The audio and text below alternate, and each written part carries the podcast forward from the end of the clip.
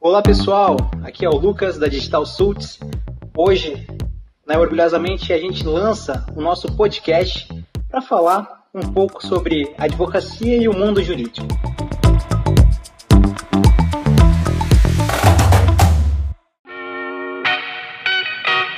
Hoje a gente recebe aqui orgulhosamente o nosso amigo Dr. Charles Zimmermann, do escritório P. Zimmermann Advogados, de Itajaí, Santa Catarina. De antemão, é um prazer recebê-lo aqui, Dr. Charles. Vou passar a palavra para ti, para fazer os seus apontamentos, dar as boas-vindas a esse novo projeto e falar um pouco, se apresentar um pouco para o pessoal que vai estar ouvindo a gente. Olá, Lucas. Olá aos ouvintes. É um prazer estar aqui, poder contar um pouco da minha trajetória, e do início e até os dias atuais da Pezima Advogados. Bacana. Doutor Charles, então conta pra gente um pouquinho como foi o seu começo na advocacia, enfim, as histórias, aí, os meandros aí dessa carreira de 29 anos que tem o Dr. Charles e o Pezima Advogados. Pois bem, eu me formei em dia 18 de dezembro de 1992, comecei a trabalhar em setembro desse mesmo ano no escritório da qual existiam dois advogados que já eram sócios um longo período. O que que eu me preocupei quando entrei nesse escritório? Ser uma pessoa útil e ver qual era a deficiência e qual era a área de atuação que eles não tinham muito volume de trabalho. E eu acabei me dedicando nesse primeiro momento à área trabalhista, pelo qual atuei por 15 anos seguidos. Isso de 92 até 96, eu permaneci nesse escritório que eu entrei inicialmente, até que um dos sócios estava se retirando daquela sociedade e me convidou para abrir um escritório com ele. Ele tinha um viés político, acabou indo para a Procuradoria-Geral do município à época, oportunidade que as portas se abriram, então efetivamente para eu virar sócio dele e começar então a pensar de uma forma um pouco diferente, um pouco mais ampla. Eu sempre acabei gostando muito de escritório com uma visão empresarial, com bastante gestão, com foco em aquisição de angariar novos clientes, ter uma questão de informática bastante forte e criar equipe para poder desenvolver e atender clientes da área empresarial, que é o nosso foco, né? E isso acabou sendo feito. Até que no ano de 2000, faz uns 4 anos atrás, essa sociedade inicialmente de muito sucesso, muito prazerosa, que era um grande advogado, uma pessoa da qual eu me espelhei muito na vida, a gente acabou entendendo de seguir por caminhos individuais, e de lá para cá, então, acabei tocando a vida com a minha equipe, qual estamos até hoje aqui na Lauro Miller, no centro de Itajaí. O que nós viemos fazendo, Lucas? Então, vamos lá. Como é que o escritório, no meu ponto de vista, ele alcança sucesso? Ele tem que ter volume de clientes, ele tem que ter pessoas circulando.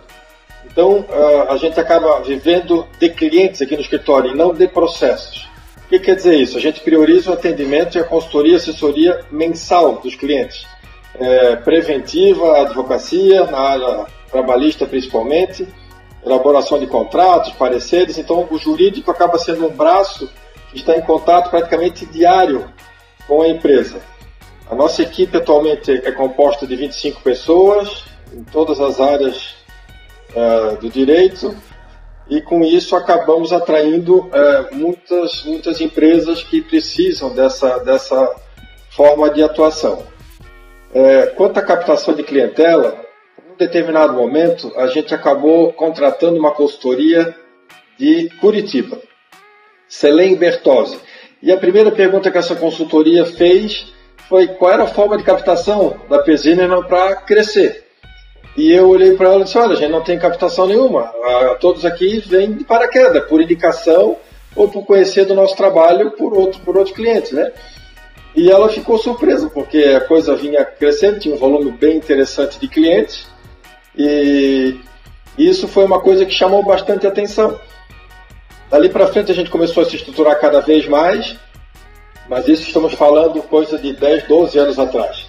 Não tinha marketing jurídico, a coisa realmente funcionava à época ainda do Diário da Justiça, hoje é tudo eletrônico, então os tempos mudaram, realmente a coisa evoluiu muito e agora a gente acabou de implantar a ISO 9001, que lida com procedimentos e rotinas de trabalho. Isso nos auxilia bastante quando a gente vai ser contratado por uma empresa maior, multinacionais. Eles sabem da nossa rotina, dos procedimentos que são feitos, a forma de comunicação, a forma das reuniões. Isso tem auxiliado bastante. Enfim, mais ou menos essa é um pouquinho da nossa história e é assim que nós estamos tocando a nossa vida aqui na advocacia. Bacana, doutor Charles. A gente pôde ouvir aí, né, com essa sua história que de bastante sucesso, mas não foi, né, nem tudo são louros, né? O começo da advocacia é bastante dificultoso, assim. E saberia dizer para nós aí qual foi a sua maior dificuldade aí nesse começo de carreira, lá 29 anos atrás, ou até nesse meio termo, porque geralmente a gente tem em nossa vida, em nossas empresas, nossos negócios, um day one ali que a gente chama, que é uma virada de chave. Então, qual foi essa dificuldade que tu teve? Quando que foi que tu disse, não, agora a gente vai para frente, a gente vai crescer e vamos, né, atender melhor os nossos clientes e tal? Conta pra gente um pouquinho dessa... Gente, assim, para quem está começando, a gente precisa entender que a advocacia, ela naturalmente exige um tempo de maturação, até para que o profissional consiga ter conhecimento e ter o que oferecer para as pessoas. Vamos lá, o que eu quero dizer com isso? Quando eu comecei a trabalhar naquele primeiro escritório lá em 92, quando eu entrava no fórum, eu não conhecia nenhum juiz, nenhum oficial de justiça, nenhum promotor, absolutamente nada. Hoje, depois de 29 anos, nós conhecemos os juízes que trabalhavam aqui em Itajaí, que é a nossa principal atuação. Hoje tem ministro que é ministro do STJ e que nos recebe de portas abertas, lembrando da atuação que a gente fez aqui. Os oficiais de justiça eram extremamente importantes naquela época, porque a gente cumpria os mandados. Hoje está tudo também, até as citações todas por WhatsApp, a coisa evoluiu.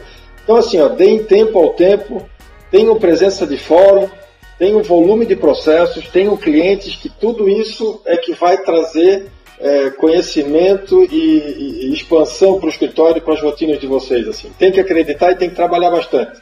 No início, lógico, as grandes causas não vêm, as grandes empresas vão procurar, obviamente, os escritórios mais conhecidos, que tem a sua grife, que tem o seu marketing, mas assim, todo mundo já foi pequeno um dia. Então tem que acreditar, tem que trabalhar e acreditem que é uma grande profissão e eu acho que é a melhor profissão do mundo. Não seria nada na vida se não fosse a advocacia, gente. Bacana, Charles. Então, a gente pôde ver, e até um orgulho para nós aqui da Digital Suits, que a gente trabalha com a P. Zimmermann, a gente está acompanhando eles. E vocês viram até pelo relato do Dr. Charles que o escritório está antenado, está atualizado, está buscando sempre o melhor atendimento e se posicionar de forma mais assertiva, de estar conectado com as novidades.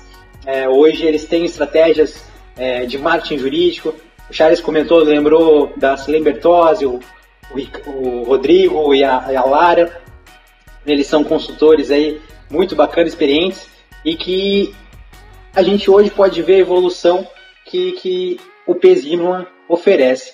Então, Charles, lá no começo a gente, né, já pôde perceber um pouquinho de como foi a tua trajetória, mas lá no começo a gente não tinha o marketing jurídico, né? A publicidade era bastante limitada, até hoje ainda é, e está tendo essa mudança com a evolução aí dos tempos, mas vamos dizer assim, esses 10, 15 anos atrás, aí 20 anos atrás, como é que vocês faziam essa publicidade da advocacia? Tinha algum método? Era boca a boca mesmo? Como que vocês trabalhavam essa parte do marketing?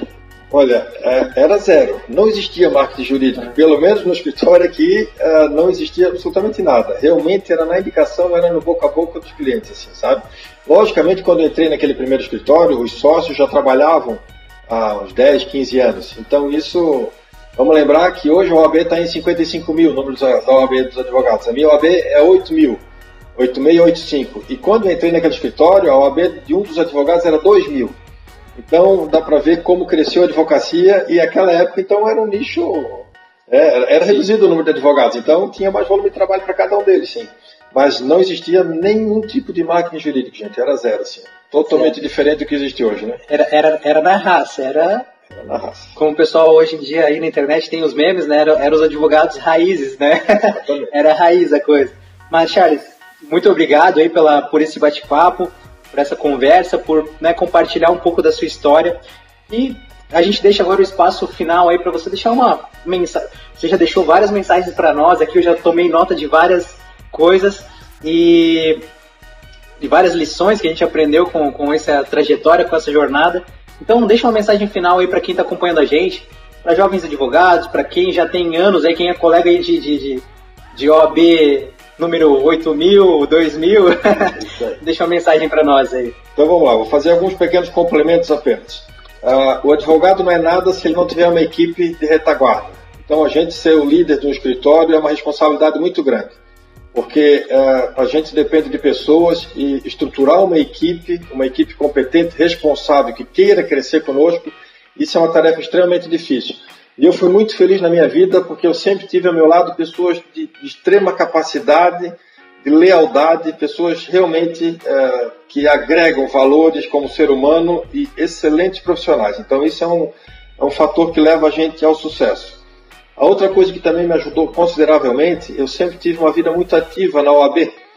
Eu sei que é uma coisa vocacionada, mas é uma coisa extremamente interessante. Porque a OAB, essa participação efetiva junto ao nosso órgão de classe, ela demonstra de forma muito clara qual é a situação real da advocacia. Então tem os escritórios pequenos, tem os escritórios grandes, cada um com as suas dificuldades, cada um com as suas pretensões, ambições, e a gente acaba tendo uma visão bastante ampla de onde a gente está e aonde a gente pode chegar. Então isso também me ajudou consideravelmente.